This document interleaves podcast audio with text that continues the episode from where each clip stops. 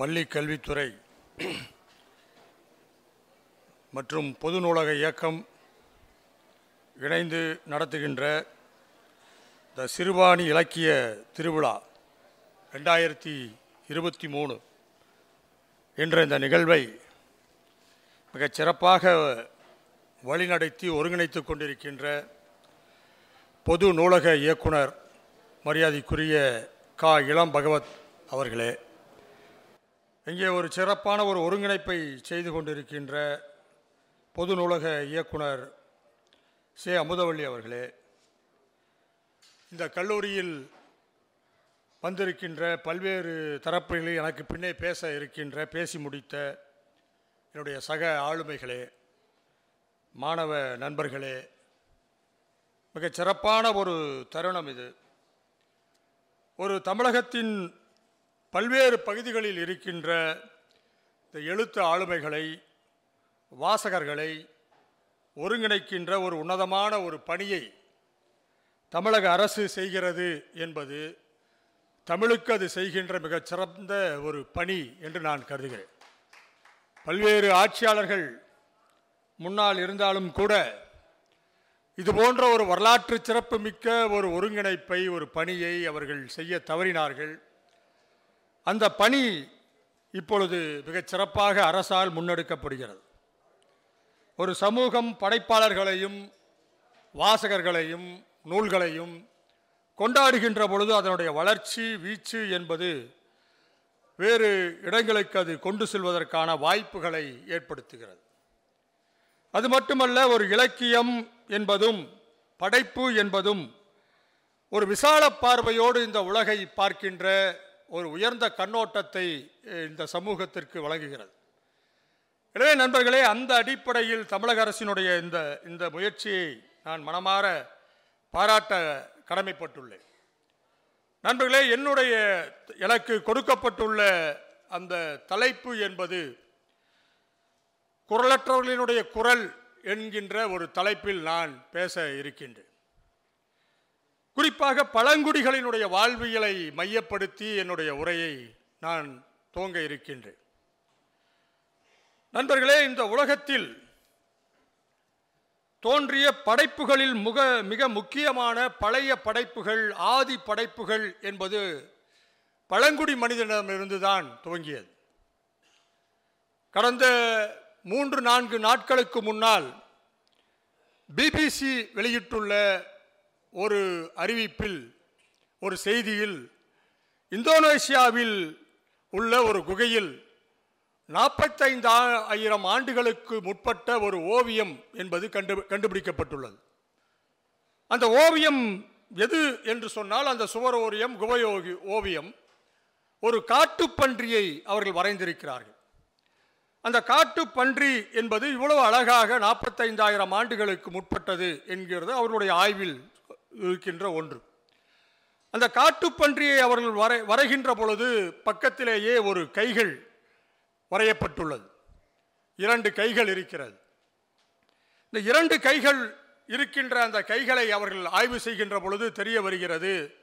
அந்த கைகளில் உள்ள அந்த ஓவியத்தை நாம் ஆராய்ந்து பார்த்தோம் என்றால் அதில் டிஎன்ஏ இருக்கிறது என்று அவர்கள் சொல்கிறார். ஓவியத்தில் எப்படி டிஎன்ஏ வரும் என்று சொன்னால் அவன் ஆதி மனிதன் தன்னுடைய வாயில் அந்த மூலிகைகளை போட்டு துப்பி அந்த தாவரங்களை போட்டு துப்பி கைகளை வைத்துக்கொண்டு ஊதுவதன் மூலமாக அவன் அந்த ஓவியத்தை பதிவு செய்கிறான். எனவே அந்த எச்சிலில் இருந்து டிஎன்ஏ கிடைக்க வாய்ப்புகள் இருக்கிறது என்று அவர்கள் சொல்கிறார்கள். இதே போலத்தான் ஏறக்குறைய சவுத் ஆப்பிரிக்காவில் உள்ள ஒரு குகையிலிருந்து எழுபத்தைந்தாயிரம் ஆண்டுகளுக்கு முற்பட்ட ஒரு ஓவியம் என்பது கண்டுபிடிக்கப்பட்டது. அந்த ஓவியம் என்பது ஹேஸ்டாக் என்பதை போன்ற ஒன்று. நாம் பயன்படுத்துகின்ற ஹேஸ்டாக் குறியீட்டை போன்ற ஒரு ஓவியம் எழுபத்தைந்தாயிரம் ஆண்டுகளுக்கு முற்பட்டது என்று சொல்லப்படுகிறது. ஆக நண்பர்களே மனிதனுடைய வாழ்க்கையில் அவன் எவ்வளவுதான் பின்தங்கியவனாக அவன் எவ்வளவுதான் வாழ்க்கையில் இருந்தாலும் கூட அவனுக்கு இருக்கின்ற அனுபவத்தை வைத்துக்கொண்டு அவனுக்கு இருக்கின்ற வாழ்வியல் கூறுகளை வைத்துக்கொண்டு தன் வெளிப்பாடுகளாக இலக்கியத்தை தன் வெளிப்பாடுகளாக பாடல்களை தன் எழு வெளிப்பாடுகளாக ஓவியம் என்ற ஏதோ ஒரு வடிவத்தை அவன் தொடர்ந்து செய்கின்ற ஒரு மனிதனாக இருக்கின்றான். எனவே அப்படிப்பட்ட ஒரு ஒரு ஒரு வாழ்க்கை என்பது ஆதிக்குடிகளுடைய வாழ்க்கை. நாம் எல்லோருமே அது போன்ற ஒரு ஆதிக்குடி சமூகத்தில் இருந்து வழிவந்தவர்கள் நாம் எல்லோருமே அது அதனுடைய தொடர்ச்சி தான் நாம். நண்பர்களே இந்த ஆதி சமூகம் என்பது எது போன்ற ஒரு சமூகம் என்று சொன்னால் அது ஒரு ஆதி பொதுவுடைமை சமூகத்திற்கு இணையானது. இந்த ஆதி பொதுவுடைமை சமூகம் என்பதை பற்றி மிக விரிவான ஆய்வுகளை எல்லாம் குடும்பம் அரசு பொது சொத்து என்றதில் எங்கெல்ஸ் போன்றவர்கள் மிக அழகாக அதை எழுதியிருக்கிறார்கள். ஆனால் இந்த பொதுவுடைமை சமூகம் என்பதில் எதர் எதனுடைய அடிப்படையில் அமைந்தது என்று சொன்னால் எது பழங்குடி சமூகம் என்று சொன்னால் அதற்கு சில கூறுகளை அவர்கள் வைத்திருக்கிறார்கள். அது என்ன கூறு என்றால் அவர்களுக்கென்று ஒரு தனிப்பட்ட ஒரு மொழி இருக்கும். முடிவு எடுப்பதிலே கூட்டாக முடிவெடுக்கின்ற ஒரு கம்யூன் என்று சொல்லுகின்ற ஒரு ஜனநாயக பண்பு இருக்கும். மூதாதையருடைய பெருமைகளை மூதாதையரின் வழிகளை பின்பற்றக்கூடிய மனிதர்களாக அவர்கள் இருப்பார்கள். உணவுகளை சமமாக பிரித்து கொள்ளக்கூடிய பண்புகளை கொண்டவர்களாக இருப்பார்கள். இது போன்ற பல்வேறு கூறுகளை வைத்துக் கொண்டுதான் ஒரு சமூகம் என்பது பழங்குடி சமூகமா? அது இல்லையா? என்பதெல்லாம் வரும். இன்றைய காலகட்டங்களில் நாங்களும் பழங்குடிகள் என்று சில தரப்புகள் சொல்லிக்கொள்ளுகின்ற சூழல்கள்லாம் வருகின்ற பொழுது அவர்கள் பழங்குடிக்கானவர்களா என்பதை க பார்ப்பதற்காக இது போன்ற கூறுகளை உலகத்தில் உள்ள பல்வேறு நாடுகள் அதைத்தான் ஒரு அடிப்படையாக வைத்திருக்கிறது.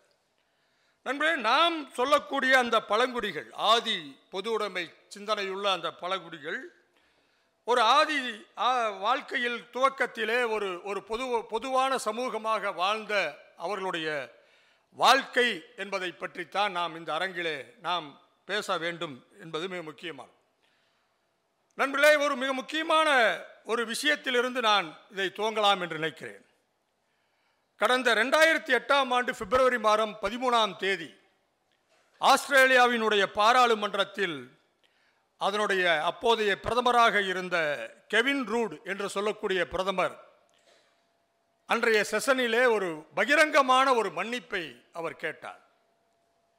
அவர் கேட்ட மன்னிப்பு என்னவென்று சொன்னால் நாங்கள் பழங்குடி மக்களுக்கு எங்களுடைய அரசாங்கம் எங்களுடைய மூதாதையர்கள் செய்த பல்வேறு கொடுமைகளுக்காக இந்த மன்றத்தின் முன்னால் பாராளுமன்றத்தினுடைய தலைமை பொறுப்பு ம- பிரதம மந்திரி என்ற அடிப்படையில் நான் மனதார மன்னிப்பை கேட்டுக்கொள்கிறேன். எங்களை மன்னித்துக் கொள்ளுங்கள் என்று சொன்னார். நண்பர்களே வரலாற்றில் மிக மிக முக்கியமாக கவனிக்கப்படக்கூடிய ஒரு மன்னிப்பு என்பது இது. பல சமூகங்களில் இந்த மன்னிப்பு கேட்கின்ற தன்மை என்பது இல்லாத ஒரு சூழலில் ரெண்டாயிரத்தி எட்டிலே கெவின் ஹூட்டினுடைய அந்த மன்னிப்பு என்பது மிக முக்கியமானது. ஏன் என்று சொன்னால் எதற்காக அவர் மன்னிப்பு கேட்டார் என்று சொன்னால் அவர் சொன்னார் பல தலைமுறைகளை நாங்கள் திருடிவிட்டோம். அந்த திருடிய சமூகத்திற்காக நான் மன்னிப்பை கேட்டுக்கொள்கிறேன். நண்பர்களே என்ன நடந்தது என்று சொன்னால் ஒரு நூறு ஆண்டுகள் நூற்றி ஐம்பது ஆண்டுகளுக்கு முன்னால் ஆஸ்திரேலியாவினுடைய மண்ணிலே ஆங்கிலேய காலனி ஆதிக்கம் துவங்கிய பொழுது அங்கே சென்ற பொழுது அங்கே இருந்த அபார்ஜினிஸ் என்று சொல்லக்கூடிய பழங்குடி மக்கள். ரொம்ப வேடிக்கை அவர்கள் யார் என்று சொன்னால் அவர்கள் உங்களுக்கும் எனக்கும் நெருங்கிய உறவினர்கள். திராவிட பழங்குடிகள் என்று அவர்களை சொல்கிறார்கள். ஆஸ்திரேலியாவினுடைய அபார்ஜினிஸ் அந்த திராவிட பழங்குடிகள் அவர்களுக்கென்று ஒரு சமூகம் இருந்தது. அவர்களுக்கென்று ஒரு அரசு முறை இருந்தது. அவர்களுக்கென்று ஒரு வாழ்க்கை இருந்தது. இயற்கையை எப்பொழுதுமே சீரழிக்காமல் இயற்கையோடு எந்த வகையிலும் போட்டி போடாமல் அதோடு இணைந்து வாழ்கின்ற ஒரு வாழ்க்கை என்ற அந்த வாழ்க்கை முறையை வாழ்ந்து கொண்டிருந்தார்கள். அவர்களை வென்றால்தான் இந்த நாட்டை காலனியாக மாற்ற முடியும் என்ற அடிப்படையிலே ஆங்கிலேய சமூகம் அவர்களை கொஞ்சம் கொஞ்சமாக அடிமையாக்குவதற்காக எதை முதலில் செய்தார்கள் என்று சொன்னால் அவர்கள் தங்களுடைய தாய்மொழியில் பேசக்கூடாது என்று சொன்னார்கள். உலகத்தில் ஒரு இனப்படுகொலை நடக்கிறது உலகத்தில் ஒரு இன அழிப்பு நடக்கிறது என்று சொன்னால் அந்த படுகொலைக்கும் இன அழிப்புக்கும் முன்னால் எது துவங்கும் என்று சொன்னால் உன் தாய்மொழியில் நீ பேசக்கூடாது என்று உன் குரல் வலையை நசுக்குகின்ற வேலை முதலில் துவங்கும். இனப்படுகொலைகள் என்பது ஒரு நாளில் நடந்து விடுவதில்லை. அது ஐம்பது ஆண்டுகள் அறுபது ஆண்டுகள் எழுபது ஆண்டுகள் திட்டமிடப்படும். உங்களுடைய அடையாளங்களை அவர்கள் முதலில் அளிப்பார்கள் நீங்கள் அமைதி காத்து கொண்டிருந்தீர்கள் என்றால் ஒன்றொன்றாக அழித்து கொண்டே வருவார்கள்.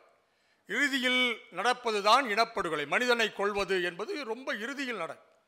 உலகத்தினுடைய வரலாறுகள் முழுதும் அதுதான் நடந்தது. நண்பர்களே ஆஸ்திரேலியாவில் இருக்கின்ற அபாஜினிஸ் பழங்குடிகளை எல்லாம் கொண்டு போய் ஆங்கிலேய அரசாங்கம் உங்களை எல்லாம் நீங்கள் நாகரிகமற்றவர்கள் உங்களை எல்லாம் நாங்கள் சீர்படுத்துகிறோம் என்று சொல்லி அவர்களெல்லாம் கொண்டு போய் அவர்களுடைய குடும்பங்களில் இருந்து பிரித்து தனியாக பள்ளிக்கூடங்களில் அடைத்து வைத்து அவர்கள் எல்லாம் ஆங்கிலம் படிக்க வேண்டும் என்று சொன்னார். இது வெறும் ஆஸ்திரேலியாவில் மட்டும் நடந்ததா என்றால் உலகத்தில் எங்கெல்லாம் பழங்குடிகள் இருந்தார்களோ அங்கெல்லாம் நடந்தது. விடியல் பதிப்பகம் ஒரு புத்தகத்தை போட்டிருக்கு. லியானோ பெல்டியருடைய ஒரு புத்தகம். சூரியனை தொடரும் காற்று என்று தமிழில் அது வந்திருக்கிறது. லியானோ பெல்டியர் ஒரு செவ்விந்திய பழங்குடி தலைவர் அவர். தன்னுடைய உரிமைகளுக்காக போராடினார் என்பதற்காக அவருக்கு இரட்டை ஆயுள் தண்டனை விதிக்கப்பட்டு இன்று வரை அவர் அமெரிக்க சிறையிலே வாடிக்கொண்டிருக்கின்ற ஒருவர். அவர் தன்னுடைய அனுபவங்களை சொல்லுகின்ற போது சொல்கிறார் எங்களை எல்லாம் பிடித்து கொண்டு போய் நாங்கள் எங்கள் தாய்மொழியில் பேசக்கூடாது என்று சொன்னார்கள். ஒரு குழந்தை திருட்டுத்தனமாக புகைப்பிடிப்பது தம்மடிப்பது என்று உங்கள் நம்மளாம் சொல்லுவோம் இல்லையா குழந்தைங்க சின்ன வயசில் பீடி கீடி துண்டு கிடந்தா எடுத்து குடிச்சு குடிப்பாங்க. பசங்க ஆர்வத்தில் அப்பா அப்பா குடிச்சிட்டு இருந்தாருன்னா இவரும் எடுத்து குடிக்க பார்ப்பான். அப்படி திருட்டுத்தனமாக தம்மடிப்பதைப் போல நாங்கள் வந்து எங்களுடைய பழங்குடி மொழிகளில் பேசிக்கொண்டோம் என்று அவர் சொல்கிறார். ஏன் ஒரு அரசாங்கம் அவனுடைய பல மொழியில் பேசக்கூடாது என்று சொல்கிறார் அதுக்கு என்ன? இந்த மொழி வந்து அவங்களுக்கு என்ன பிரச்சனை? நண்பர்களே அவன் மொழி என்பது அவனை போராட தூண்டுகிறது. அவன் மொழி என்பது அவனை மீண்டும் மீண்டும் அவனை வலுவலோனாக மாற்றுகிறது. அவனுடைய பண்பாடு என்பது ஒரு மனிதனை மிக பலசாலியாக மாற்றுகிறது. அநீதிக்கு எதிராக எழு எதிர்த்து நிற்க சொல்கிறது. இப்போ நம்முடைய அடையாளம் என்பது மிக முக்கியமானது. நம் அடையாளம்தான் நம்மை ஆளுமையாக மாற்றும் நம்மை தைரியப்படுத்தும் அநீதிக்கு எதிராக நம்மை முன்னிறுத்தும். நம் அடையாளங்களையும் பண்பாடுகளையும் அழித்து விட்டோம் என்று சொன்னால் இந்த சமூகத்தில் நீங்கள் ஒன்றுமில்லாதவர்களாக முகமற்றவர்களாக அடிமைகளாக மாறிவிடுவீர்கள். எனவேதான் நண்பர்களே இந்த மொழியை பாதுகாப்பது என்பது மிக மிக முக்கியமானது. ஆஸ்திரேலியாவினுடைய அந்த பிரதமர் சொன்னார் உங்கள் தலைமுறைகளை திருடிவிட்டோம். ஆங்கிலத்தில் அதற்கு பெயர் ஸ்டோலன் ஜெனரேஷன் என்று சொல்வது. ஸ்டோலன் ஜெனரேஷன் திருடப்பட்ட தலைமுறைகள். ஆஸ்திரேலியாவில் இருக்கின்ற பல குழந்தைகள் தங்களுடைய குடும்பங்களை விட்டு ஓடிப்போனவர்களாக இருக்கிறார்கள். பிரிக்கப்பட்டவர்களாக இருக்கிறார்கள். தாய் தந்தையர்களை அறியாதவர்களாக இருக்கிறார்கள். ரேபிட் ப்ரூஃப் ஃபென்ஸ் என்று ஒரு ஆங்கில படம் வந்தது. அந்த படத்தை நீங்கள் தயவு செய்து பாருங்கள். இப்படி தப்பி பிழைத்து வருகின்ற ஒரு குழந்தை அந்த முகாமிலிருந்து தப்பி வருகின்ற ஒரு குழந்தையினுடைய கதை முகாமிலிருந்து அந்த குழந்தை தப்பிப்பதிலிருந்து அவர்கள் வீடு வந்து சேருவது தான் அந்த கதையாக இருக்கும். ஆஸ்திரேலியாவின் நடுவிலும் போடப்பட்ட அந்த வேலிகளை தொடர்ச்சியாக ரேபிட்டுகளுக்காக அந்த முயல்களை பாதுகாப்பதற்காக முயல்களினுடைய தாக்குதலிலிருந்து பாதுகாப்பதற்காக போடப்பட்ட அந்த வேலியை தொடர்ந்து அந்த குழந்தைகள் ஒடியார்ந்து கொண்டே இருக்கும் தன்னுடைய வீடுகளுக்கு நண்பர்களே ஆஸ்திரேலியாவினுடைய பிரதம மந்திரி இப்படி மன்னிப்பு கேட்டதைப் போல நம்முடைய இந்திய அரசாங்கம் அப்படி ஒரு மன்னிப்பை கேட்டிருக்கிறது. அதுதான் மிக முக்கியமானது. நம்முடைய இந்திய அரசாங்கம் இது போன்ற மன்னிப்பை எப்பாதாவது கேட்டிருக்குமா என்று நாம் நினைத்து கொண்டிருக்கிறோம். நண்பர்களே ஒரு வழக்கு ஒன்று வந்தது. அது இந்த கூடலூர் பகுதியில் இருக்கின்ற ஊட்டி பக்கம் கூடலூர் பகுதியில் இருக்கின்ற ஒரு இருந்து வந்த ஒரு வழக்கு. கோதவர்மன் திருமல் பாட் என்று சொல்லுகின்றவர் தாக்கல் செய்த ஒரு வழக்கு. நாங்கள் பல பூமிகளை ஜென்ம பூமிகளை எங்களுடைய அரசர் அரசர்கள் இந்த பழங்குடி மக்கள் பயன்படுத்தி கொள்ள கொடுத்தோம். ஆனால் அந்த ஜென்ம பூமிகளிலிருந்து மரங்களெல்லாம் வெட்டப்படுகிறது. எனவே அதை பாதுகாக்க வேண்டும். உடன் என்று சொல்லி ஒரு வழக்கை உச்சநீதிமன்றத்தில் தாக்கல் செய்தார்கள். உச்சநீதிமன்றத்தில் வழக்கு வந்தபோது நீதிபதிகள் உடனடியாக அவர்களுடைய மனசாட்சி எழுந்து இந்த மக்கள் இந்த பா வனத்தை பாதுகாக்க ஏதேனும் செய்ய வேண்டும் என்று அவர்கள் ஆர்வப்பட்டு அந்த ஆர்வ கோளாறின் காரணமாக நீதிபதிகள் என்ன செய்தார்கள் என்றால் உச்சநீதிமன்ற நீதிபதிகள் உடனடியாக இந்த வனத்தில் இருக்கின்ற ஆட்கள் எல்லோரையும் வெளியேற்ற வேண்டும். இந்த வனத்தில் இருக்கின்ற ஆட்கள் தான் இந்த காடுகளை அழிப்பதற்கு துணை போகிறார்கள்.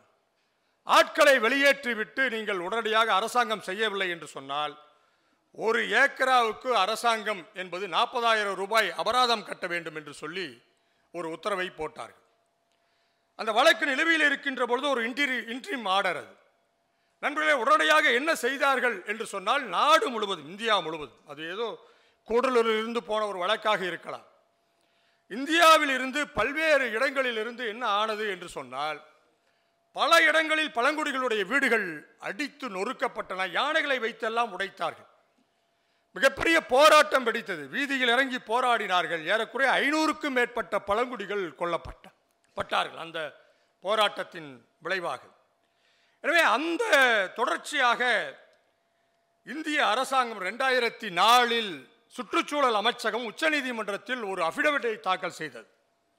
அந்த அபிடவிட்டில் சுற்றுச்சூழல் மற்றும் வன அமைச்சகம் என்ன சொன்னது என்று சொன்னால் இதுகாரும் நாங்கள் பழங்குடி மக்களுக்கு வரலாற்று அநீதியை செய்துவிட்டோம். அந்த வரலாற்று அநீதியில் இருந்து அந்த பழங்குடிகள் மக்களை மாற்றுவதற்கான சட்டங்களை கொண்டு வரப்போகிறோம் என்று சொன்னார். ஆங்கிலத்தில் அதற்கு பெயர் ஹிஸ்டாரிக்கல் இன்ஜஸ்டிஸ் காலகாலமாக பழங்குடி மக்களுக்கு நாங்கள் வரலாற்று அநீதியை செய்திருக்கிறோம் என்று நம் நாட்டு அரசு சொன்னது. சொல்லி ஓராண்டுகள் கழித்து வன உரிமை சட்டம் என்ற ஒரு சட்டத்தை அவர்கள் கொண்டு வந்தார்கள் ரெண்டாயிரத்தி ஐந்து. அந்த வன உரிமை சட்டத்தின் முகப்புறையில் நீங்கள் பார்த்தீங்கன்னா தெரியும் ரொம்ப மிக முக்கியமானது. அதனுடைய பிரியாம்பிள் அந்த சட்டத்தினுடைய பிரியாம்பிளில் நீங்கள் துவக்கி துவங்கி எடுத்து பார்த்தீர்கள் என்று சொன்னால் இந்திய அரசாங்கம் உச்சநீதிமன்றத்தில் என்ன வார்த்தையை சொன்னதோ அதே வார்த்தையை அந்த சட்டத்திலும் கொண்டு வந்தார்கள். நாங்கள் பழங்குடி மக்களுக்கு ஹிஸ்டாரிக்கல் இன்ஜஸ்டிஸ் செய்திருக்கிறோம். அதை மாற்றுவதற்காக இந்த வன உரிமை ச- வன வன உரிமை சட்டத்தை கொண்டு வருகிறோம் என்று சொன்னார்.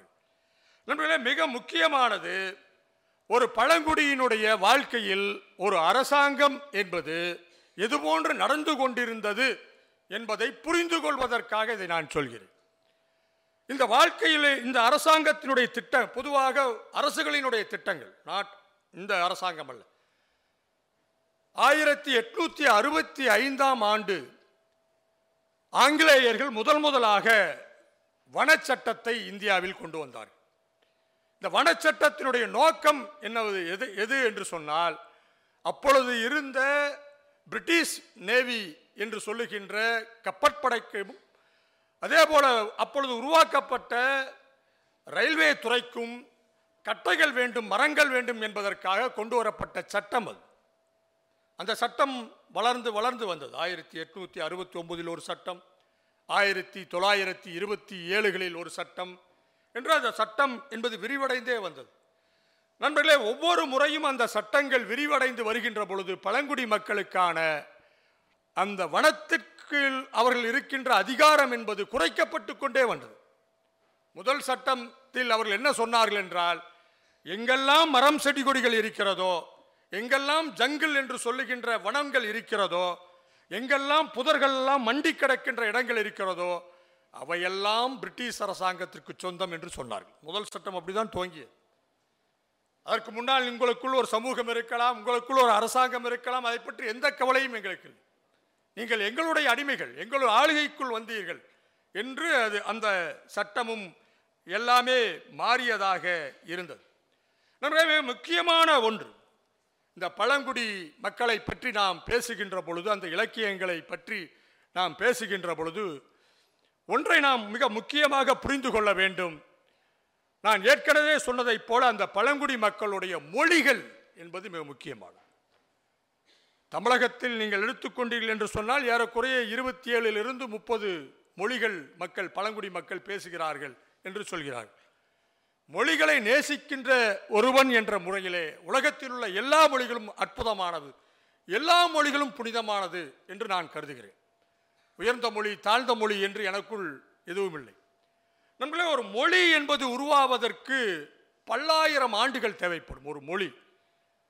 அந்த மொழியை ஒரு நாளில் அது உருவாகி விடாது ஆனால் ஒன்றை மறந்து விடாதீர்கள் ஒரு மொழி ஒரு நாளில் செத்து போய்விடும். ரெண்டாயிரத்தி பத்தாம் ஆண்டு ஜனவரி இருபத்தி ஆறாம் தேதி இந்த உலகத்தில் ஒரு மிக மோசமான சோகமான ஒரு நிகழ்வு நடந்தது இந்தியாவில். த கிரேட் அந்தமான் என்று சொல்லுகின்ற அந்த பகுதியில் ஒரு பெண்மணி செத்து போனாள். அவள் பெயர் போசார் என்று சொல்லுகின்ற பெண்மணி. இந்த போசார் செத்து போனது ஏன் சோகம் என்று சொன்னால் அந்த போசார் தான் கடைசியாக அந்த போ மொழியை பேசிக் கொண்டிருந்த அந்த மங்கை. அவளோடு அந்த மொழி செத்துப்போனது நண்பர்களே இவ்வளவு பெரிய சோகம் என்றால் அது உலகத்துக்கு எந்த வகையிலும் அது தெரியாது. ஏன் பழங்குடி மொழிகள் மற்ற மொழிகள் மிக முக்கியமானது என்று சொன்னால் உலகத்து அது ஒரு கால பெட்டகம் அந்த ஃப்ரோசன் ஹிஸ்டரி என்று சொல்கிறோமே அது உறைந்த ஒரு வரலாற்றை உறைந்த வாழ்க்கையை அவன் எங்கே சேமித்து வைக்கிறான் என்றால் அவன் தன் மொழியில் சேமித்து வைக்கிறான். மறந்து விடாது ஒரு மனிதன் தன்னுடைய வாழ்க்கை அனுபவங்களை தான் கண்ட பறவைகளை தான் கண்ட வனத்தை தான் கண்ட வானத்தை காலநிலைகளை என்ற எல்லாவற்றையும் சேமிக்கின்ற பெட்டகமாக இருப்பது மொழி. அந்த மொழிதான் மிக முக்கியமான ஒன்று பழங்குடிகளுக்கு வாழ்க்கை எல்லாவற்று. நண்பர்களே புதிய அறிவியல் அறிஞர்கள் ஒரு பறவையை பார்க்கின்ற பொழுது ஒரு மீனை பார்க்கின்ற பொழுது அவன் தன்னுடைய பெயரை அதை வைப்பதை பார்க்கிறோம். நாம கூட இங்கே பார்த்தீங்கன்னா வானவில்லை பார்த்ததும் ராமன் விளைவு என்ற ஒரு பெயரை வைத்தார்கள். வானவில் விப்சியா வானவில் பிரிவதை பார்த்ததும் அது ராமன் விளைவு என்று பெயர் வைத்தார்கள். ராமன் விளைவு அல்ல. ராமன் தான் விப்சியாரை கண்டுபிடித்தாரா என்பது அல்ல. அதற்கு முன்னாலே விப்சியார் இருந்தது. அதற்கு முன்னாலே வானவில் இருந்தது. எனவே ஒரு விஞ்ஞானி ஒன்றை ஒன்றை கண்டுபிடிக்கிறான் என்பதற்கு முன்னாலேயே அது நடந்து கொண்டிருக்கிறது. எனவே அதற்கான பெயர் இவனுக்கு தெரியாது என்பதற்காக தன் பெயரை அதில் வைத்துக் கொள்ளுகின்ற ஒரு மரபு இங்கே இருக்கிறது. ராமன் விளைவு என்பதைப் போல. ஆனால் நண்பர்களே நீங்கள் அங்கே இருக்கின்ற ஆதி குடிகளிடம் போய் இந்த பறவைக்கு என்ன பெயர் என்று அந்த கற்றறிந்த விஞ்ஞானி கேட்டிருந்தான் என்று சொன்னால் அந்த பறவைக்கான பெயரை அவன் சொல்லியிருப்பான். அந்த மீனுக்கான பெயரை அவன் சொல்லியிருப்பான். உலகத்தில் பெயர் தெரியாத ஒன்று என்று உலகத்தில் எதுவும் இல்லை எங்களைப் போல பழங்குடி ஆர்வலர்கள் சொல்வது என்னவென்றால் மனிதனின் கால்படாத தடம் என்பது உலகத்தில் எங்கும் இல்லை. உலகத்தில் எங்கும் இல்லை. பல இடங்களில் நாங்களும் காணுயிர் ஆர்வலர்களும் மோதிக்கொள்ளுகின்ற இடம் என்பது இருக்கிறது. காணுயிர் ஆர்வலர்கள் என்று சொல்கின்றவர்கள் மேற்கத்திய கல்வியை படித்தவர்கள் என்ன சொல்கிறார்கள் என்றால் இந்த வனம் யாருக்கு சொந்தம் என்றால் அது புலிகளுக்கு சொந்தமானது பறவைகளுக்கு சொந்தமானது மரங்களுக்கு சொந்தமானது. எனவே வனத்தில் உள்ள எல்லோரையும் வெளியேற்ற வேண்டும் என்பது காணுயிர் ஆர்வலர்கள் சுற்றுச்சூழல் ஆர்வலர்கள் சொல்லுகின்ற கருத்தாக்கும். ஆனால் நாங்கள் சொல்கிறோம் இந்த வனத்தில் காடும் மலையும் பறவைகளும் எப்படி இருந்ததோ அதுபோல மனிதனும் இருந்தான். எனவே வனம் என்பது மனிதனுக்கும் சொந்தமானது. மனிதன் இல்லாத ஒரு காடு என்பது அழிவை நோக்கி கொண்டு செல்லும் என்று நாங்கள் உலகத்தில் நடந்த பல வரலாறுகளை பாற்றி சொல்கிறோம். எல்லோ ஃபாரஸ்ட் என்று சொல்லுகின்ற அமெரிக்காவில் மனிதனை விரட்டப்பட்ட அந்த மஞ்சள் காடுகள் இன்று பாலைவனமாக மாறிப்போனது. மனிதன் இல்லாத ஒரு காடு உலகத்தில் பாலைவனமாக மாறி போய்விடும் இந்த காட்டை பாதுகாப்பதில் இந்த மரத்தை பாதுகாப்பதில் உங்களை விட பல மடங்கு ஆர்வமுள்ளவனாக பழங்குடி இருக்கிறான். எனவே அவனை பாதுகாக்க வேண்டும் என்கின்ற குரல் மிக முக்கியமானது. நண்பர்களே பழங்குடிகளுடைய மொழிகளை பாதுகாப்பது என்பது ஒரு உலகத்தின் சமூகத்தினுடைய ஒரு பெட்டகத்தை ஒரு பாதுகாக்கின்றதற்கு சமமானது. ஆனால் நண்பர்களே நாள்தோறும் ஒரு மொழி செத்துக்கொண்டே இருக்கிறது. எப்படி ஒரு மனிதர்கள் சாவதை குத்து குத்தாக சாவதை நாம் ஜீனோசைடு என்று சொல்கிறோமோ அதை போல ஒரு மொழி சாவதை அது லிங்கோசைடு என்று அவர்கள் சொல்கிறார்கள். மொழி செத்துப் போவது மிக வேதனையான ஒன்று. ஒரு மொழியை பாதுகாப்பதற்கு என்ன செய்ய வேண்டும் என்று சொன்னால் அந்த மொழியை பாதுகாக்க மிக முக்கியமான வேலைகளை செய்ய வேண்டும். ஒரு மொழியை பாதுகாப்பதற்கான வேலைகளில் ஒரு அரசாங்கங்கள் செய்ய வேண்டும். ஆனால் நண்பர்களே துரதிர்ஷ்டவசமாக அதற்கான ஒரு புரிதல் என்பதும் அதற்கான முயற்சி என்பதும் அரசுகளிடமிருந்து பெரிதளவில் இல்லை என்ற வேதனையை நாம் பதிவு செய்ய வேண்டும். தமிழகத்தில் முப்பது மொழிகள் இருக்கிறது என்று சொன்னாலும் கூட அந்த முப்பது மொழிகளுக்கும் ஒரு அகராதி கூட இதுவரை கிடையாது. பழங்குடிகள் பேசுகின்ற முப்பது மொழிகளில் ஒரு அகராதிகள் கூட இதுவரை வரவில்லை. கேரளாவில் ஒரு மூன்று அகராதிகளை அவர்கள் கொண்டு வந்திருக்கிறார்கள். கேரள அரசாங்கம் சில முயற்சிகளை எடுத்து மூன்று அகராதிகள். முதுகு பழங்குடிகளுடைய அகராதி வேட்டை குறும்பன் அகராதி மலையன் அகராதி குறிஞ்சியானு என்று சொல்லுகின்ற நான்கு பழங்குடிகளுடைய மொழிகளை பாதுகாப்பதற்கான அகராதிகள் கொண்டு வரப்பட்டிருக்கிறது.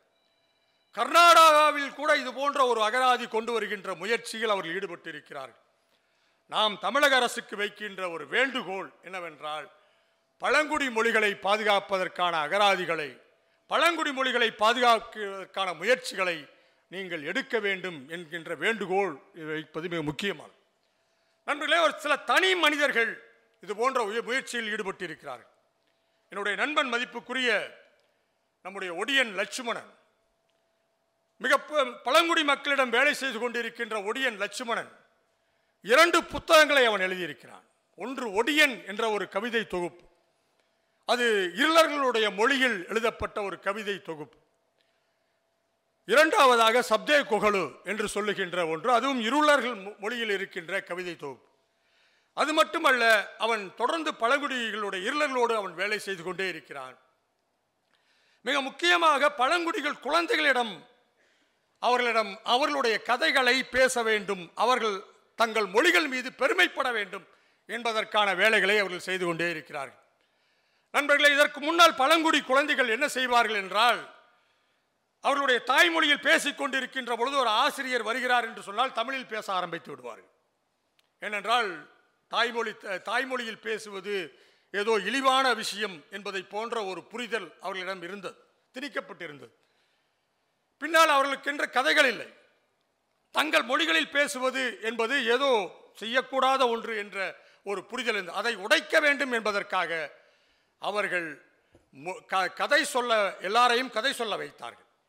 கதை சொல்லுகின்ற அந்த கதைக்காக அவர்கள் என்ன செய்தார்கள் என்றால் அமெரிக்காவில் இருக்கின்ற ஒரு தமிழ் வானொலியை உதவியை நாடி இந்த குழந்தைகள் சொல்லுகின்ற கதைகளை எல்லாம் அந்த தமிழ் வானொலி என்பது அந்த கதைகளை எல்லாம் சொல்ல வைக்கின்ற ஒன்று நடந்தது. ஏறக்குறைய குழந்தைகள் நூறுக்கும் மேற்பட்ட கதைகளை அவர்களுடைய சமூகத்தில் அவருடைய அப்பா அம்மாவிடமிருந்து தாத்தா பாட்டியிடம் இருந்த கதைகளை அவர்கள் சொல்லிக்கொண்டே இருக்கிறார். இந்த கதைகளை சொல்வதன் மூலமாக அவர்களிடம் என்ன நி- நிகழ்ந்திருக்கிறது என்று சொன்னால் இப்பொழுது அந்த குழந்தைகள் தங்கள் மொழியில் பேசுகின்ற பொழுது யாரேனும் யாரேனும் வந்துவிட்டார்கள் என்று சொன்னால் அவர்கள் அந்த மொழியை கைவிடாமல் தொடர்ந்து பேசிக்கொண்டே இருக்கிறார்கள். அவர்கள் தயக்கமில்லை இப்பொழுது. அந்த தயக்கத்தை அவர்கள் உடைத்திருக்கிறார்கள். அது மட்டுமல்ல பள்ளிகளில் சில தன்னார்வலர்கள் முயற்சி செய்து லாங்குவேஜ் பாக்ஸ் என்கின்ற ஒரு பெட்டியை ஏற்படுத்தி மொழி பெட்டி. அந்த பெட்டியில் அவர் என்ன செய்வார்கள் தினந்தோறும் வீட்டுக்கு செல்லுகின்ற பொழுது தன்னுடைய மூதாதையிடமிருந்து தங்கள் மொழியில் ஒரு ப- ஒரு பொருளுக்கு என்ன பொரு என்ன ப- பெயர் என்பதை கேட்டு எழுதி வந்து காலையில் பள்ளிக்கூடம் வந்தபோது அந்த பெட்டியில் போட வேண்டும் என்கின்ற முறையை அவர்கள் இப்பொழுது பயன்படுத்தி கொண்டிருக்கிறார்கள். தமிழக அரசும் பள்ளி கல்வித்துறையும் நூலகத்துறையும் இது போன்ற முயற்சிகளை தமிழகம் முழுவதும் கொண்டு செல்வார்கள் என்று சொன்னால் அந்த மொழியை நாம் பாதுகாக்கின்ற மிக முக்கியமான பணியாக இருக்கும். ஏனென்றால் இந்தியாவை பொறுத்தளவு பழங்குடி மொழிகளை பாதுகாக்கின்ற வேலை என்பது சில தனிநபர்களுடைய வேலையாக மாறி சுருங்கி இருக்கிறது. இந்த ஜிஎன் தேவ் தேவி என்று சொல்லுகின்ற ஒரு மொழியில் அறிஞர் குஜராத்தை தலைமையிடமாக கொண்ட அவர்தான் இதுவரை பழங்குடி மொழிகளுக்கான பல்வேறு முயற்சிகளை செய்த ஒரு மனிதனாக இருக்கிறார் என்பதை நாம் புரிந்து கொள்ள வேண்டும். ஆக நண்பர்களே என்னுடைய மொழியில் அவர்களுடைய மொழியில் அவர்களுடைய கதைகளை பேசுவது என்பது மிக மிக முக்கியமானது. நான் எழுதிய அந்த நாவல் என்பது என- எனக்கு பழங்குடி மொழி என்பது தெரியாது. நான் ஒரு பழங்குடி சமூகத்திற்கு ஒரு பயணியாக சென்றவன் ஒரு ஒரு எதாட்சியாக சென்றவன் நான். நான் பழங்குடி கதை மொழிகளை பேச வேண்டும் என்பதோ பழங்குடிகளுடைய கதைகளை சொல்ல வேண்டும் என்பதற்காக எழுதப்பட்டதல்ல. நான் எழுதிய சோழகர் தொட்டியை ஒரு முறை கூட படிக்க திறனையற்றவனாக நான் இருக்கிறேன் என்ற உண்மையை ஒத்துக்கொள்வேன் நான் எழுதி வெளிவந்த அந்த புத்தகத்தை இன்று வரை ஏறக்குறை இருபது ஆண்டுகள் கடந்து விட்டன. ஒரு முறை கூட நான் எடுத்து அதை வாசிக்கின்ற தைரியமும் மன வலிமையும் என்னிடமில்லை. ஏனென்றால் நான் அதற்குள் இருக்கிறேன். அந்த கதைகளுக்குள் இருக்கிறேன் நான். அந்த கதைகளினுடைய மாந்தர்களினுடைய உணர்வுகள் என்பது எதுவென்று எனக்கு தெரியும். எனவே நண்பர்களே அந்த அவ்வளவு கோரமான ஒரு வாழ்க்கை அவ்வளவு மிக மோசமான ஒரு புறக்கணிப்பு அவ்வளவு சமூகத்திற்கு எது என்று தெரியாத ஒரு அவல நிறைந்த ஒரு சூழலிலே அந்த அவலத்திலிருந்து தப்பிக்க வேண்டும் என்பதற்காக எழுதப்பட்ட ஒரு அவுட்பஸ்ட் என்பதுதான் என்னுடைய சோழகர் தொட்டி. அதில் பெரிய இலக்கிய தரமாகவோ அல்லது வேறு வகையாக இருக்க வேண்டும் என்ற திட்டமிடல்களில் என்னிடம் இல்லை. அது ஒரு அவுட்போஸ்ட் எமோஷனல் அவுட்போஸ்ட் ஏறக்குறைய உலகத்தில் இருக்கின்ற எல்லா காலகட்டங்களிலும் எல்லா இலக்கியங்களிலும் இந்த உண்மைக்கு நெருக்கமாக எழுதுகின்ற எழுத்துக்கள் என்பது ஏதோ ஒரு வகையில் அதனுடைய பணியை அதனுடைய பர்பஸை நிறைவு செய்கிறது என்பதை நாம் புரிந்து கொள்ள வேண்டும். வெறும் எழுத்து என்பது ஒரு எழுத்தாளனை முன்னிலைப்படுத்துவதல்ல. ஒரு எழுத்தாளனை எழு என்னுடைய வாழ்க்கையை இருந்த அனுபவத்தை முன்னிலைப்படுத்துவது என்பது மட்டுமல்ல. அந்த எழுத்து ஒரு ஒடுக்கப்பட்ட மக்களிடம் ஒரு குரலற்ற மக்களிடம் குரலாக வெளிப்படுகின்ற பொழுது அந்த எழுத்து பௌதிக சக்தியாக மாறுகிறது. அது சாதாரண விஷயம் அல்ல. இன்று வரை நாங்கள் நூறு கூட்டம் போட்டு ஆயிரம் கூட்டம் போட்டு பேச துணியாத பேச முடியாத பல விஷயங்களை என்னுடைய நாவல் இன்றும் பேசிக்கொண்டிருக்கிறது என்று நான் பெருமைப்படுகிறேன். அதனுடைய பர்பஸ் சால்வாயிருக்கு. இன்னும் அது பேசிக்கொண்டே இருக்கு. ஒரு சமூகம் ஒரு அரசு தன்னுடைய குடிமக்களை அது எப்படி நடத்தியது? பேச்சு அது எப்படி ஒருவர் ஒரு கான்ஃப்ளிக் ஜோன் என்று சொல்லுகின்ற ஒரு முரண்பட்ட பிரச்சனைக்குரிய பகுதிகளில் ஒரு மனிதனை அது எப்படி நடத்துகிறது? நம்முடைய மனித கண்ணியத்தை அது எப்படி வாட்டியது? மனித கண்ணியத்தை பாதுகாக்கின்ற அரசு அமைப்புகள் எங்கே போயின என்ற அந்த கேள்விக்கான ஒரு குரலாக என்னுடைய நாவல் இருக்கிறது என்று நினைக்கிறேன். அதுதான் அதனுடைய பர்பஸ் இலக்கியம் என்பது அந்த பர்பஸை நோக்கி இருக்க வேண்டும் என்று நான் ஆசைப்படுகிறேன். அது ஒரு மிக முக்கியமானது. நண்பர்களே நாம் எல்லோராலும் மிக அழகா அழகியலாக எழுத முடியும். மிக அதற்கான பயிற்சிகள் இருக்க முடியும். ஆனால் ஒரு கண்ணீர் விடுகின்ற ஒரு மனிதனுடைய பக்கத்திலே அது குரலாக நிற்கிறது என்று சொன்னால் ஒரு இலக்கியம். அது மிகப்பெரிய ஒரு பங்களிப்பை செய்யும். அது ரொம்ப ரஸ்டிக்காக இருந்தால் கூட பரவாயில்ல. அதில் ரொம்ப பெரிய அழகியல் கூறுகள் இல்லாவிட்டாலும் பரவாயில்லை. அது உண்மை இருக்கிறது என்று சொன்னால் அதனுடைய வீச்சு பல மடங்காக இருக்க கூடும் என்பதை நான் நினைக்கிறேன். அதான் அவ்வளோதான் அது. அது ஆயிரம் விருதுகளுக்கு சமமானது. ஒருவனுடைய கண்ணீரை உங்களுடைய இலக்கியம் துடைக்கிறது என்று சொன்னார் ஒருவனுடைய கண்ணீரை அது பேசுகிறது என்று சொன்னால் அது உங்களுடைய இலக்கியம். நீங்கள் புறக்கணிக்கப்படலாம் நீங்கள் உங்களுடைய இலக்கியங்களை கண்டுகொள்ளாமல் கூட போகலாம் ஆனால் மறந்து விடாதீர்கள் உங்களுடைய எழுத்து வாழ்ந்து கொண்டே இருக்கும். அதில் ஒரு சாகா வரம் பெற்ற எழுத்தாக மாறும். எனவே ஒரு இலக்கியத்திற்கான ஒரு ரொம்ப அடிப்படையான ஒன்றாக நான் பார்ப்பது என்பது அந்த இலக்கியம் என்பது அதனுடைய பர்பஸை சால்வ் பண்ணும் ஒரு மெக் ஒரு மெக்சிகோவினுடைய ஒரு கதை ஒன்று இருக்கிறது ஒரு மேகம். ஒரு மேகம் நினைத்தது தன் வாழ்க்கையினுடைய பர்பஸ் என்னவென்றால் ஏதேனும் ஒரு காலத்தில் அது மழையாக மாறி செத்துவிட வேண்டும் என்று ஒரு சின்ன மேகம் நினைத்தது. அந்த சின்ன மேகம் என்ன செய்தது என்றால் வானத்தில் தான் மழையாக மாறுவதற்காக பல இடங்களை தேடிக்கொண்டே இருந்தது. அப்படி தேடிக்கொண்டே இருந்த பொழுது பல பெரிய மேகங்கள் எல்லாம் போய் அது கேட்டது. நான் என்னையும் சேர்த்து கொள்ளுங்கள். நீங்கள் மலையாக மாறுகின்ற பொழுது நானும் உங்களோடு சேர்ந்து மலையாக மாறுகிறேன். ஆனால் அந்த பெரிய மேகங்கள் சொன்னதாம் இல்லை இல்லை உன்னை நாங்கள் சேர்த்துக் கொள்ள முடியாது. நீ ரொம்ப சின்னால் உன்னை ஒன்றும் பெருசாக மலையாலாம் மாற மாட்டேன். ஒரு துளி தான் நீ வருவ. உன்னை நாங்கள் சேர்த்து கொள்ள மாட்டோம். போய்விடு என்று துரத்தியது. எனவே புறக்கணிக்கப்பட்ட அந்த மேகம் வானத்தில் அலைந்து கொண்டே தெரிந்தது. அது தன்னை நினைத்ததாம் நான் மலையாக மாறி நான் முடிந்து விடப் போகிறேன். என் வாழ்க்கை முடியப் போகிறது என்று சொல்லி ஆள் அரவமற்ற அந்த மலைப்பகுதி ஒரு ஒரு பாலைவனம் போன்ற ஒரு பகுதியில் போய் அது மலையாக மாறி கீழே விழுந்தது. அந்த மலை விழுகின்ற சத்தம் என்பது தொத் என்ற சத்தத்தோடு விழுந்தது. அந்த சத்தத்தை கேட்டதும் பக்கத்திலே இருந்த அந்த கல் அதன் அதற்கு கீழே இருந்த பூமியிடம் சொன்னது இங்கே மழை வரப்போகிறது. இன்னும் உறங்கிக் கொண்டே இருக்காதீர்கள். எழுந்திருங்கள் என்று சொன்னோம் உடனே அந்த மேகங்கள் எல்லாம் அதை அந்த அந்த சத்தத்தை பாறை சொன்னவுடன் பூமிக்குள் இருந்த சின்ன சின்ன செடிகள் எல்லாம் பூமியை விட்டு வெளியே வந்து எட்டி பார்த்தது. அது எட்டி பார்த்த போட அந்த பாலைவனமானது ஒரு பசுமையான பகுதியாக ஒரு கணத்தில் மாறிப்போனது. அப்படி மாறிப்போன உடனேயே வேறு இடத்திலே மழை பெய்வதற்காக இருந்த பெரிய மேகங்கள் எல்லாம் ஓ இந்த இடத்தில் தான் பசுமை இருக்கிறது நாம் இங்கே தான் போய் மழையாக மாற வேண்டும் என்று சொல்லி அந்த பாலைவன பகுதிக்கு வந்து மழையாக பொழிந்தது.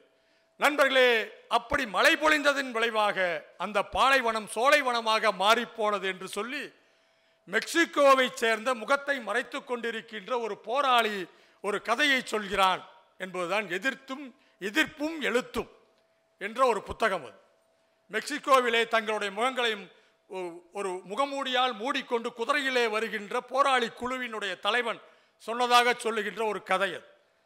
ஆக நண்பர்களே ஒரு இலக்கியம் என்பதனுடைய பர்பஸ் என்னவென்றால் நீங்கள் மலையாக மாற வேண்டும். நண்பர்களே ஒரு எழுத்து எதை நோக்கி இருக்கும் என்றால் எப்படி எழுத வேண்டும் என்றால் நீங்கள் அதிகமாக வாசிக்கின்ற பொழுதுதான் அதை எழுத முடியும். ஒரு எழுத்து எங்கே இருந்து வரும் என்றால் நீங்கள் அதிகமாக வாசிக்க வேண்டும். ஒரு கதையை நீங்கள் நினைத்து கொண்டீர்கள் என்று சொன்னால் அந்த கதையை உங்களுடைய மனதிற்குள் வைத்து நீங்கள் அதை ஊற வைக்க வேண்டும். ஒரே நாளில் அது கதையாக மாறிவிடாது. உங்களுக்குள் உருவாகுகின்ற அந்த கதை என்பது கங்கோரு குட்டிகளைப் போல உங்களுடைய வயிற்றிலேயே உருவாகி உருவாகி கொஞ்சம் அதனுடைய வெப்பத்திலே இருந்து அது வேறொன்றாக மாறும். உங்களிடம் போடப்பட்ட ஒன்று உங்கள் எழுத்திலே வேறொன்றாக மாறும் என்பதுதான் இலக்கியத்தினுடைய சூட்சமமாக இருக்கிறது. ஆக நண்பர்களே மிக முக்கியமான ஒன்று பழங்குடி இலக்கியங்கள் என்பது உலகத்தினுடைய பல நாடுகளில் பல மொழிகளில் இருக்கின்ற இலக்கியங்கள் என்பதெல்லாமே அது அதனுடைய வேல்யூஸை பற்றி பேசுகிறது. இன்று வரை நான் மறக்க முடியாத ஒரு உலகத்தினுடைய சிறந்த எழுத்தாளனாக நான் பார்ப்பது சினுவா ஆச்சிபியை நான் பார்க்கிறேன். நண்பர்களே அவனுடைய இந்த திங்ஸ் ஃபாலன் அபார்ட் என்று ஒரு ஆங்கில நாவல் தமிழில் சிதறுகள் என்று வந்திருக்கிறது. தயவு செய்து அதை ஒருமுறை நீங்கள் வாசித்து பார்க்க வேண்டும் என்று நான் என்னுடைய வேண்டுகோளை வைக்கிறேன். ஒரு பழங்குடி வாழ்க்கையை எப்படி தெரிந்து கொள்வது? ஒரு பழங்குடியாக எப்படி வாழ்வது? பழங்குடியை எப்படி அணுகுவது? அவனுடைய பார்வை என்ன? அவனுடைய வேல்யூஸ் என்ன? ஒவ்வொன்றையும் நீங்கள் தெரிந்து கொள்ள வேண்டும் என்றால் நீங்கள் சினுவா ஆட்சிபிடமிருந்து தான் கற்றுக்கொள்ள வேண்டும். அவன் ஒரு மிக முக்கியமான உலகத்தின் ஆகச்சிறந்த எழுத்தாளன் சினுவா ஆட்சிபி. நண்பர்களே அவன் சொல்வான் ஒரு குழந்தை இடம் ஒரு குழந்தையை வளர்த்த தந்தை அவன். சின்ன வயதில் ஒரு குழுவிடம் ரெண்டு குழுக்களுக்கிடையே சண்டை நடக்கும். அந்த குழுவிடமிருந்து ஒரு குழந்தையை அவர்கள் எடுத்து வந்து விடுவார்கள். அந்த குழந்தையை வளர்க்கின்ற பொறுப்பு என்பது அவனுடைய கதாநாயகன அந்த கதையினுடைய நாயகனிடம் விட- வி- விடப்படும். ஏறக்குறைய அந்த குழந்தை ஐந்து வருடங்கள் ஆறு வருடங்கள் அவனோடு வளர்ந்திருக்கும். அவனையே அப்பா என்று நினைத்து வளர்ந்திருக்கும். ஒரு நாள் ஒரு சமூகம் கூடும் இந்த குழந்தையை நீ கொன்றுவிட வேண்டும் என்று சொல்லும். நண்பர்களே உலகத்தில் அதுபோன்ற ஒரு துயரமான ஒரு நிகழ்வை ஒரு இலக்கியம் அது வந்து கடக்கவே முடியாது. அவன் தன்னுடைய வாளை எடுத்து அந்த குழந்தையை அழைத்து செல்வான். அந்த குழந்தை நினைக்கும் தன்னை த அப்பா எதையோ காட்ட கூட்டிச் செல்கிறார் என்று. அவன் ஒரு இடத்தில் போய் வாளை ஓங்கி அந்த குழந்தையை நிற்பான். அது குழந்தை அப்பா என்று சொல்லும் வாள் இறங்கும் என்று அந்த அந்த எழுத்து முடியும். நண்பர்களே அதுபோன்ற ஒரு வழியை ஒரு இலக்கியம் வேறு எங்கும் தர முடியாது. நாம் நினைப்போம் ஒரு ஒரு சமூகத்தில் இருக்கின்ற ஒரு வளர்த்த தந்தை ஒருவனை ஒரு குழந்தையை கொள்வதா என்ற ஒரு வேல்யூஸ் நம்மிடம் இருக்கின்ற வேல்யூஸ் அடிப்படையில் நாம் அதை மதிப்பீடு செய்வோம். ஆனால் பழங்குடி இலக்கியங்களை பார்க்கின்ற பொழுது அவர்களுடைய வேல்யூஸ் அடிப்படையில் தான் நீங்கள் அந்த இலக்கியங்களை வாழ்க்கையை மதிப்பீடு செய்ய வேண்டும். உங்களுடைய வேல்யூஸ் என்பது வேறு அவர்களுடைய வேல்யூஸ் என்பது வேறு. இரண்டும் ஒவ்வொன்றல்ல. உங்களுடைய வாழ்க்கை முறை என்பது வேறு அவருடைய வாழ்க்கை முறை என்பது வேறு. நண்பர்களே இந்த மாறுபாடுகளிலிருந்து நாம் பார்க்க வேண்டும். எல்லாவற்றையும் நம்முடைய கண்ணாடிகளை அணிந்து கொண்டே நம்முடைய வாழ்க்கையை அணிந்து கொண்டு மற்றவர்களுடைய வாழ்க்கையை நாம் பார்க்கக்கூடாது என்பதுதான் சினுவா ஆட்சிபியிடமிருந்து நாம் கற்றுக்கொள்ள வேண்டிய மிக முக்கியமான ஒன்று அப்படிப்பட்ட உலகத்தினுடைய பல பழங்குடி வாழ்க்கை முறைகளை இலக்கியமாக மாற்றிய எழுத்தாளர்கள் இருக்கிறார்கள். சினுவா ஆட்சிபி நம்மிடம் இல்லை. ஆனால் சிதைவுகள் என்ற அந்த நாவல் நம்மிடம் இருக்கிறது. மறந்து விடாதீர்கள். அது ஆயிரம் ஆண்டுகள் சிறுவாச்சிபியினுடைய அந்த வாழ்க்கையை பற்றி அது பேசி அது அந்த கதைகளை சொல்லிக்கொண்டே ஒரு இலக்கியம் என்பது சாகா வரம் பெற்றது என்பதை நாம் நினைக்க வேண்டிய அவசியம் இருக்கிறது. எனவே அப்படிப்பட்ட ஒரு இலக்கியத்தை கொண்டாடுகின்ற இந்த நிகழ்வை அதை தலைமை தாங்கி நடத்துகின்ற சான்றோர் பெருமக்களை பங்களிப்பு செய்த எல்லோரையும் நான் மனதார பாராட்டுகிறேன். இன்னொரு சந்திப்பிலே உங்களோடு சந்திக்கிறேன் என்று சொல்லி விடைபெறுகிறேன். நன்றி வணக்கம். ஐயா சோளக்கர் தொட்டியை வந்து நான் படிச்சிருக்கேன். இப்போ இல்லை பத்து வருஷம் ஆயிடுச்சு. நீங்கள் புட்டனையும் படிச்சிட்டேன் அதில் வந்து ஒவ்வொரு காலகட்டத்துலேயும் மக்களை கொடுமை பண்ணது ரொம்ப மனசு ரொம்ப ரொம்ப வேதனை அடைஞ்சிருக்கேன். அதை வந்து இந்த அரசா இல்லை அரசு வந்து அதுக்கு துரோகம் பண்ணதான் எனக்கு இல்லை. ஆனால் அதே நீங்கள் எழுதின ஃபார்முலாவை வச்சுட்டு ஏகப்பட்ட திரைப்படங்களில் இதை காமிச்சிட்டு இருக்காங்க.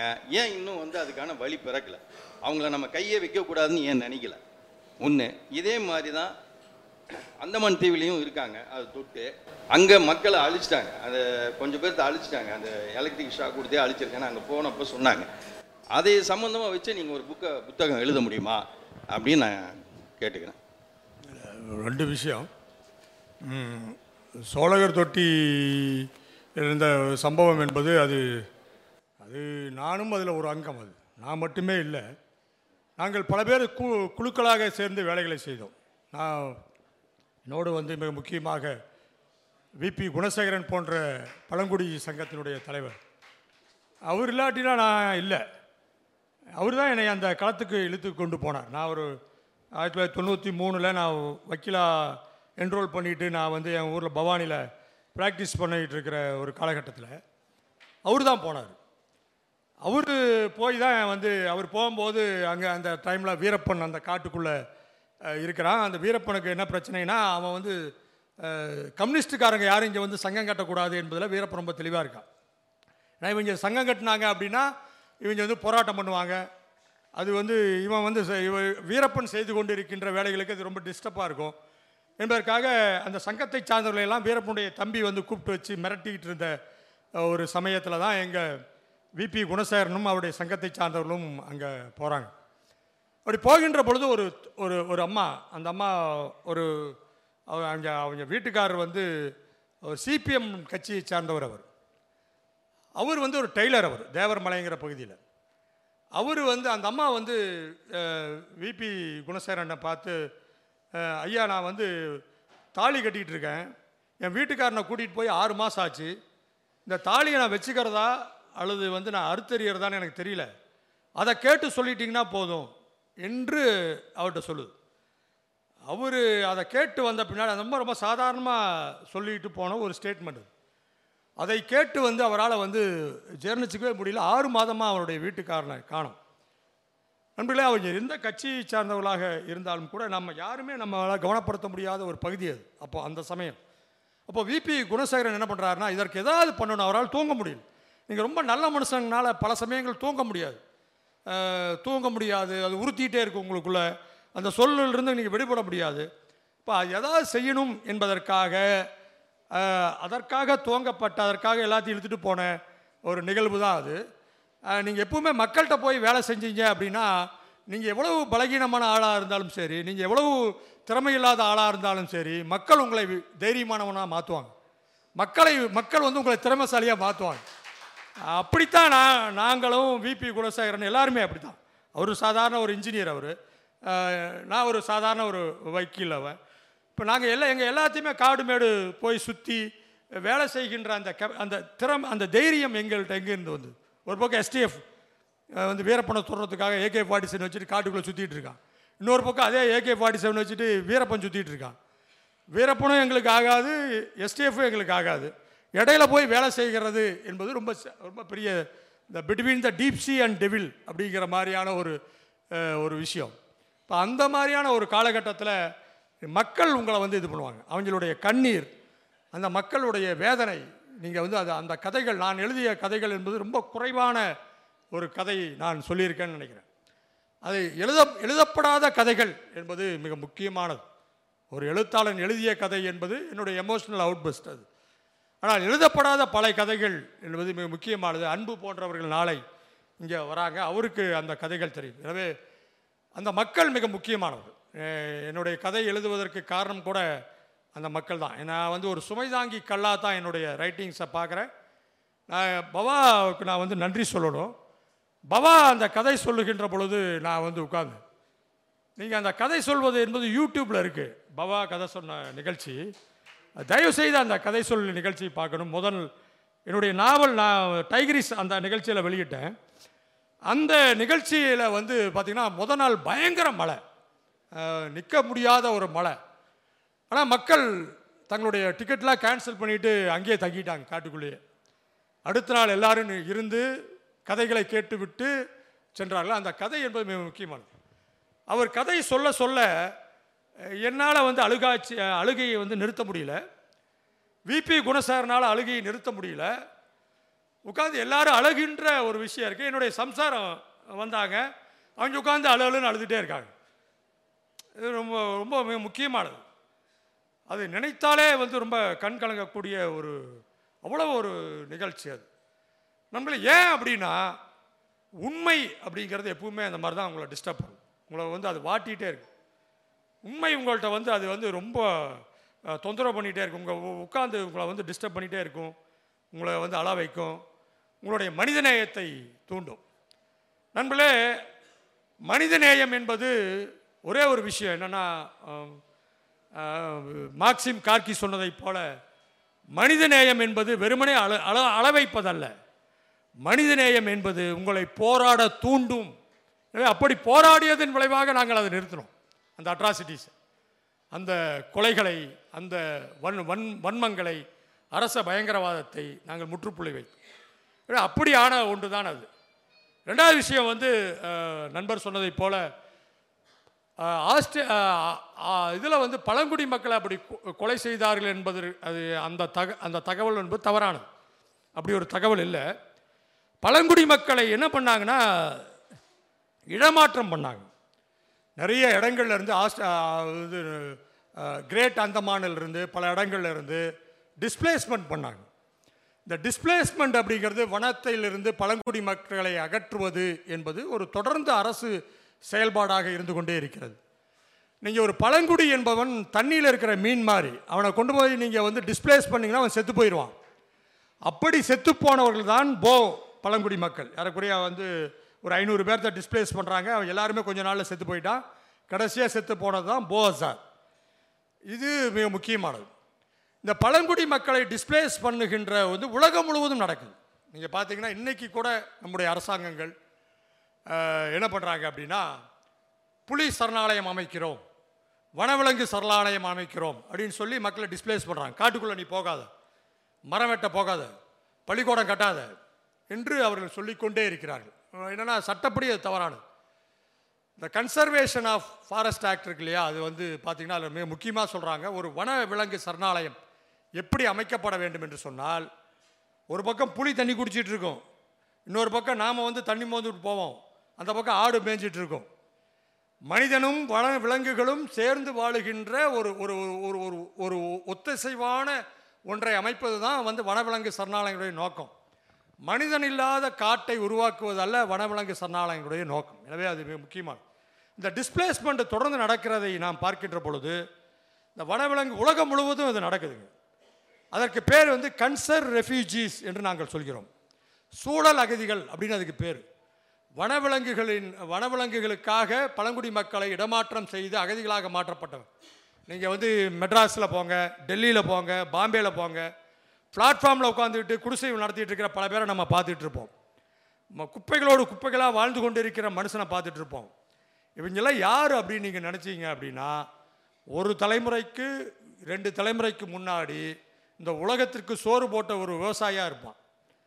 ஒரு தலைமுறை ரெண்டு தலைமுறைக்கு முன்னாடி ஒரு அற்புதமான ஒரு ஆதி பொதுவுடைமை சமூகத்தில் வாழ்ந்து கொண்டிருந்த ஒரு பழங்குடியாக இருப்பான். ஏன் அவன் வந்து இங்கே வந்து பிளாட்ஃபார்மில் பிச்சைக்காரனாக மாறி இருக்கான் என்று சொன்னால் அவனுடைய நிலத்திலிருந்து நீங்கள் அவனை அப்புறப்படுத்தினீர்கள். நிலத்திலிருந்து அப்புறப்படுத்துவது என்பது தொப்புள் கூடி உறவை நீங்கள் துண்டிப்பதற்கு சமமானது. மற்ற ஆட்கள் சர்வே ஆக முடியும். ஒரு பழங்குடியால் ஒரு விவசாயியால் சர்வே ஆக முடியாது. அது முக்கியமானது. எனவே அது தொடர்ந்து நடந்து கொண்டே இருக்கிறது. அது ரொம்ப ஆபத்தானதும் கூட. அது ரொம்ப ரொம்ப ஆபத்தானது. அந்த மாநில ஜார்வா பழங்குடிகள் ஏறக்குறைய ஜார்வா பழங்குடி எல்லாத்தையும் பார்த்துக்கிட்டு காட்சி பொருளாக மாற்றுகின்ற ஒரு வேலை என்பதெல்லாம் தொடர்ந்து நடந்து கொண்டே இருக்கிறது. அவர்கள் உங்களை தொந்தரவு செய்யவில்லை. தயவு செய்து பழங்குடிகளை நீங்கள் தொந்தரவு செய்யாதீர்கள். அவனுடைய மண்ணில் நீங்கள் வாழ விடுங்க. உங்களுக்கு நீங்கள் ஆஸ்பத்திரி தடி கட்டித்தரோம். நீங்கள் ஏன் வந்து கஷ்டப்படுறீங்க? பள்ளிக்கூடம் அங்கல்ல எதாக இருந்தாலும் நீங்கள் அங்கே கொண்டு போய் செய்யும் அவனை வந்து அவனுடைய வாழிடத்திலிருந்து அப்புறப்படுத்தி நீங்கள் பண்ணாது ஒரே ஒரு விஷயம் நான் முடிச்சுக்கிறேன். இதைத்தான் வந்து வன உரிமை சட்டம் சொல்கிறது. ஒரு அரசாங்கத்தால் ஒரு டிபார்ட்மெண்ட்டால் ஒரு சமூக பழங்குடி சமூகத்தை வனத்தை பாதுகாக்க முடியாது. இப்போ யாரால் பாதுகாக்க முடியும் என்று சொன்னால் பழங்குடி கம்யூனால் மட்டும்தான் அந்த ச அந்த வனத்தை பாதுகாக்க முடியும். அவன் அவனுடைய கம்யூனல் தான் எல்லாத்தையும் டிசிஷன் மேக்கிங்காக இருக்கணும். ஃபாரஸ்ட் சால்வார் ஸ்டிப் என்று அதை சொல்கிறார் வனத்தை மேலாட்சி செய்கின்ற அதிகாரம். அவன் மேலாட்சி செய்வதை ஓரமாக இருந்து பார்ப்பது தான் அரசாங்கத்தின் வேலை என்பதுதான் வன உரிமை சட்டம். ரெண்டாயிரத்தி அஞ்சு அதுதான் சொல்லுது. எனவே அதை நாம் செய்தால் போதும். ஆனால் நிறைய பாதிப்புகள் நிறைய அது டிஸ்டர்ப் ஆகுது. பழங்குடி மக்கள் வந்து வனம் அங்கே பாக்ஸைட் எடுக்க விட மாட்டேங்கிறான். பழங்குடி மக்கள் வந்து வேதாந்தா கம்பெனிக்கு வந்து அலுமினியம் எடுக்க விட மாட்டேங்கிறான். அவன் தீர்மானம் போட்டு இங்கே எங்களுடைய தெய்வம் இருக்கிறது அந்த நியாம்கிரி மலையில் இருக்குது. அதை நீ தொந்தரவு பண்ணாதரா என்று சொல்கிறான். எனவே அரசாங்கங்கள் என்ன செய்கிறது என்று சொன்னால் பழங் வன உரிமை சட்டத்தை நீர்த்து போக செய்கின்ற அரசாணைகளை தொடர்ந்து போட்டுக்கொண்டே இருக்கிறார்கள். ரொம்ப பெரிய சோகம் அது. அந்த சோகத்தினுடைய சாட்சிகளாக நாம் இருந்து கொண்டே இருக்கிறோம் என்பதை நாம் புரிந்து கொள்ள வேண்டும். தொடர் வணக்கம் தொடர் ரொம்ப சிறப்பாக இருந்தது உங்கள் குரலற்றவர்களின் குரலில். என்னோட கேள்வி தொடர் என்னென்னா வரலாற்றுன்னு படிக்கிறப்ப மன்னர்களோட வரலாற்றை நம்ம பிரதானமாக படிக்கிறோம். அது கிடைக்கிது. மக்களோட வரலாறுகளையும் ஓ- ஓரளவுக்கு அதுக்கப்புறம் அதுவும் அதுவும் கிடைக்கிது. விளிம்பு நிலை மக்களோட வரலாற்றுகளையும் நம்ம பார்க்குறோம். ஆனால் அது போன்ற ஆதிவாசிகள் பழங்குடிகள் பழங்குடிகளோட வரலாற்று தொகுத்தப்பட்டு ஆவணப்படுத்தப்பட்டு ஆராய் ஒரு ஆய்வு செய்யப்பட்டு அந்த மாதிரி இருக்கா? அது மாதிரி நாங்கள் எங்களுக்கு புரிஞ்சுக்கணும்? இல்லை நாங்கள் படிக்கணும்னா அது எங்கே போய் தேடுறது? அதை பற்றி எதுவும் உங்களோட கருத்து சொன்னீங்க நல்லா தேவி என்று சொல்லக்கூடிய அந்த ஆங்கில பேராசிரியர் மட்டும்தான் தனிநபராக அந்த மொழிகளை பாதுகாக்கின்ற வேலைகளை அந்த கதைகளை பாதுகாக்கின்ற வேலைகளை செய்கிறார்கள். அதேபோல் பழங்குடி மக்களுடைய பல விஷயங்களில் சில பல்கலைக்கழகங்கள் உருவாக்கப்பட்டிருக்கு. நீங்கள் பார்த்தீங்கன்னா பீகாரில் அந்த மாதிரியான ஒரு யூனிவர்சிட்டி இருக்குதுன்னு சொல்கிறாங்க இந்த மாதிரியான விஷயங்கள் இருக்குது பழங்குடியுடைய மொழிகளை பாதுகாக்க இருக்கின்ற அந்த நிதிகள் கூட வெறுமனே ஒரு கூட்டங்களை போட்டு களைவது என்ற அளவில் வந்து அது வந்து அந்த நிதிகள் என்பது பயன்படுத்தப்படுது. முறையாக அதற்காக வேலை செய்கின்ற ஆட்கள் அரசாங்கங்கள் முயற்சி செய்து அதை பாதுகாக்க வேண்டிய அவசியம் இருக்குது நிறைய இலக்கியங்கள் என்பது பழங்குடி இல்லாதவர்கள் பழங்குடியை நேசிக்கின்ற மகேஸ்வதா தேவி போன்ற பல பேர் அதை எழுதியிருக்காங்க. மகேஸ்வதா தேவியினுடைய பல கதைகள் என்பது அவர்கள் வாழ்ந்த அந்த சமூகத்தில் இருந்த பழங்குடி மக்கள் பெண்கள் பற்றிய கதைகள். திரௌபதி மாதிரியான கதைகள் இருக்குது திரௌபதி மாதிரியான கதைகள் அது எவ்வளோ ஒரு அற்புதமான ஒரு கதை. திரௌபதி மாதிரியான ஒரு கதைகள். அந்த சிறுகதை ஒரு பெண்ணை வந்து தூக்கிட்டு போய் உட்கார வச்சு ஒரு கான்ஃப்ளிக் ஜோன் பெண்கள் தான் மிக முக்கியமான விக்டிமாக இருப்பாங்க. எப்பவுமே அந்த கான்ஃப்ளிக் ஜோனில் ஒன்றா ஒரு மாவோயிஸ்ட்டு அப்ரைசிங்காக இருக்கும் அல்லது வேறு விஷயமா இருக்கும். இந்த மாதிரி பிரச்சனை வீரப்பன் இருக்கிற பிரச்சனை எதாக இருந்தாலும் சரி அதில் கடைசியாக அல்டிமேட் விக்டிம் வந்து விமனாக தான் இருக்கும். இப்போ அந்த மாதிரியான ஒரு விஷயங்கள் இப்போ மகேஸ்வதா தேவி அதை வந்து நிறையா பதிவு பண்ணியிருக்காங்க.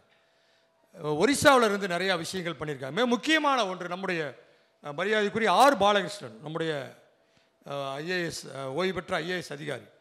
அவர் ஒரிசாவில் இருக்கின்ற பொழுது அவர் வந்து அதற்காக ஒரிசா பழங்குடி மக்களுக்காக வந்து ஒரு ஒரு டிக்ஷனரியை வந்து அவர் வந்து உருவாக்கி இருக்கார். நாம் விரும்ப வைக்கிற வேண்டுகோள் எல்லாமே நாம் அதற்கான அது போன்ற ஒரு முயற்சிகளை தமிழகத்திலும் செய்ய வேண்டும். அவர் ஒரு பண்ணியிருக்கார். ஒரிசா பழங்குடி மக்களுக்காக அந்த அந்த வேலைகளை அவர் செய்திருக்கார். இப்போ ஒரு மிக முக்கிய ஒரு அரசாங்கம் செய்ய வேண்டிய ஒரு விஷயமா இருக்கு. இப்போ நிறைய உலகத்தில் வந்து பல நாடுகளில் வந்து இருக்கின்ற எழுத்தாளர்கள் நமக்கு வந்து அது எந்த மொழியில் இருக்கிறது என்பது பிரச்சனை இல்லை. ஆப்பிரிக்கன் ரைட்டிங்ஸ் என்பது மிக முக்கியமானது. ஒரு பழங்குடி மக்களுடைய வாழ்க்கையை நாம் புரிந்து கொண்டால் அது ஒரு ஆதி சமூகம். நம்ம தமிழகத்தில் இருக்கிற பழங்குடி மக்களுடைய லைஃப்பும் ஒரே ஒரே மாதிரி தான் இருக்கும். ஆப்பிரிக்காவில் இருக்கிற ட்ரைபலுடைய லைஃப்பும் ஒரே மாதிரி தான் இருக்கும். ஆஸ்திரேலியாவில் இருக்கிற பழங்குடி மக்களுடைய லைஃப்பும் ஒரே மாதிரி தான் இருக்கும். எனவே அது ரொம்ப மிக முக்கியமானது. அந்த ஒற்றுமை என்பது வேறு சமூகத்தை விட பழங்குடி சமூகத்திற்கு ரொம்ப அதிகமாக இருக்குது அந்த அந்த லைன் வந்து ரொம்ப கரெக்டாக இருக்கும் எனவே அதை நாம் உள்வாங்க வேண்டிய அவசியம் இருக்குது நிறைய இலக்கியங்கள் ஆப்பிரிக்காவிலிருந்து ட்ரைபல் ஓரியன்டான இலக்கியங்கள் இருக்குது தெரியாத பல கதைகள் இருக்குது அதுதான் மிக முக்கியமான. அந்த குழந்தைகள் பேசுகின்ற கதைகள் அந்த நூற்றி ஐம்பது கதைகள் அந்த குழந்தைகள் பேசியிருக்கு.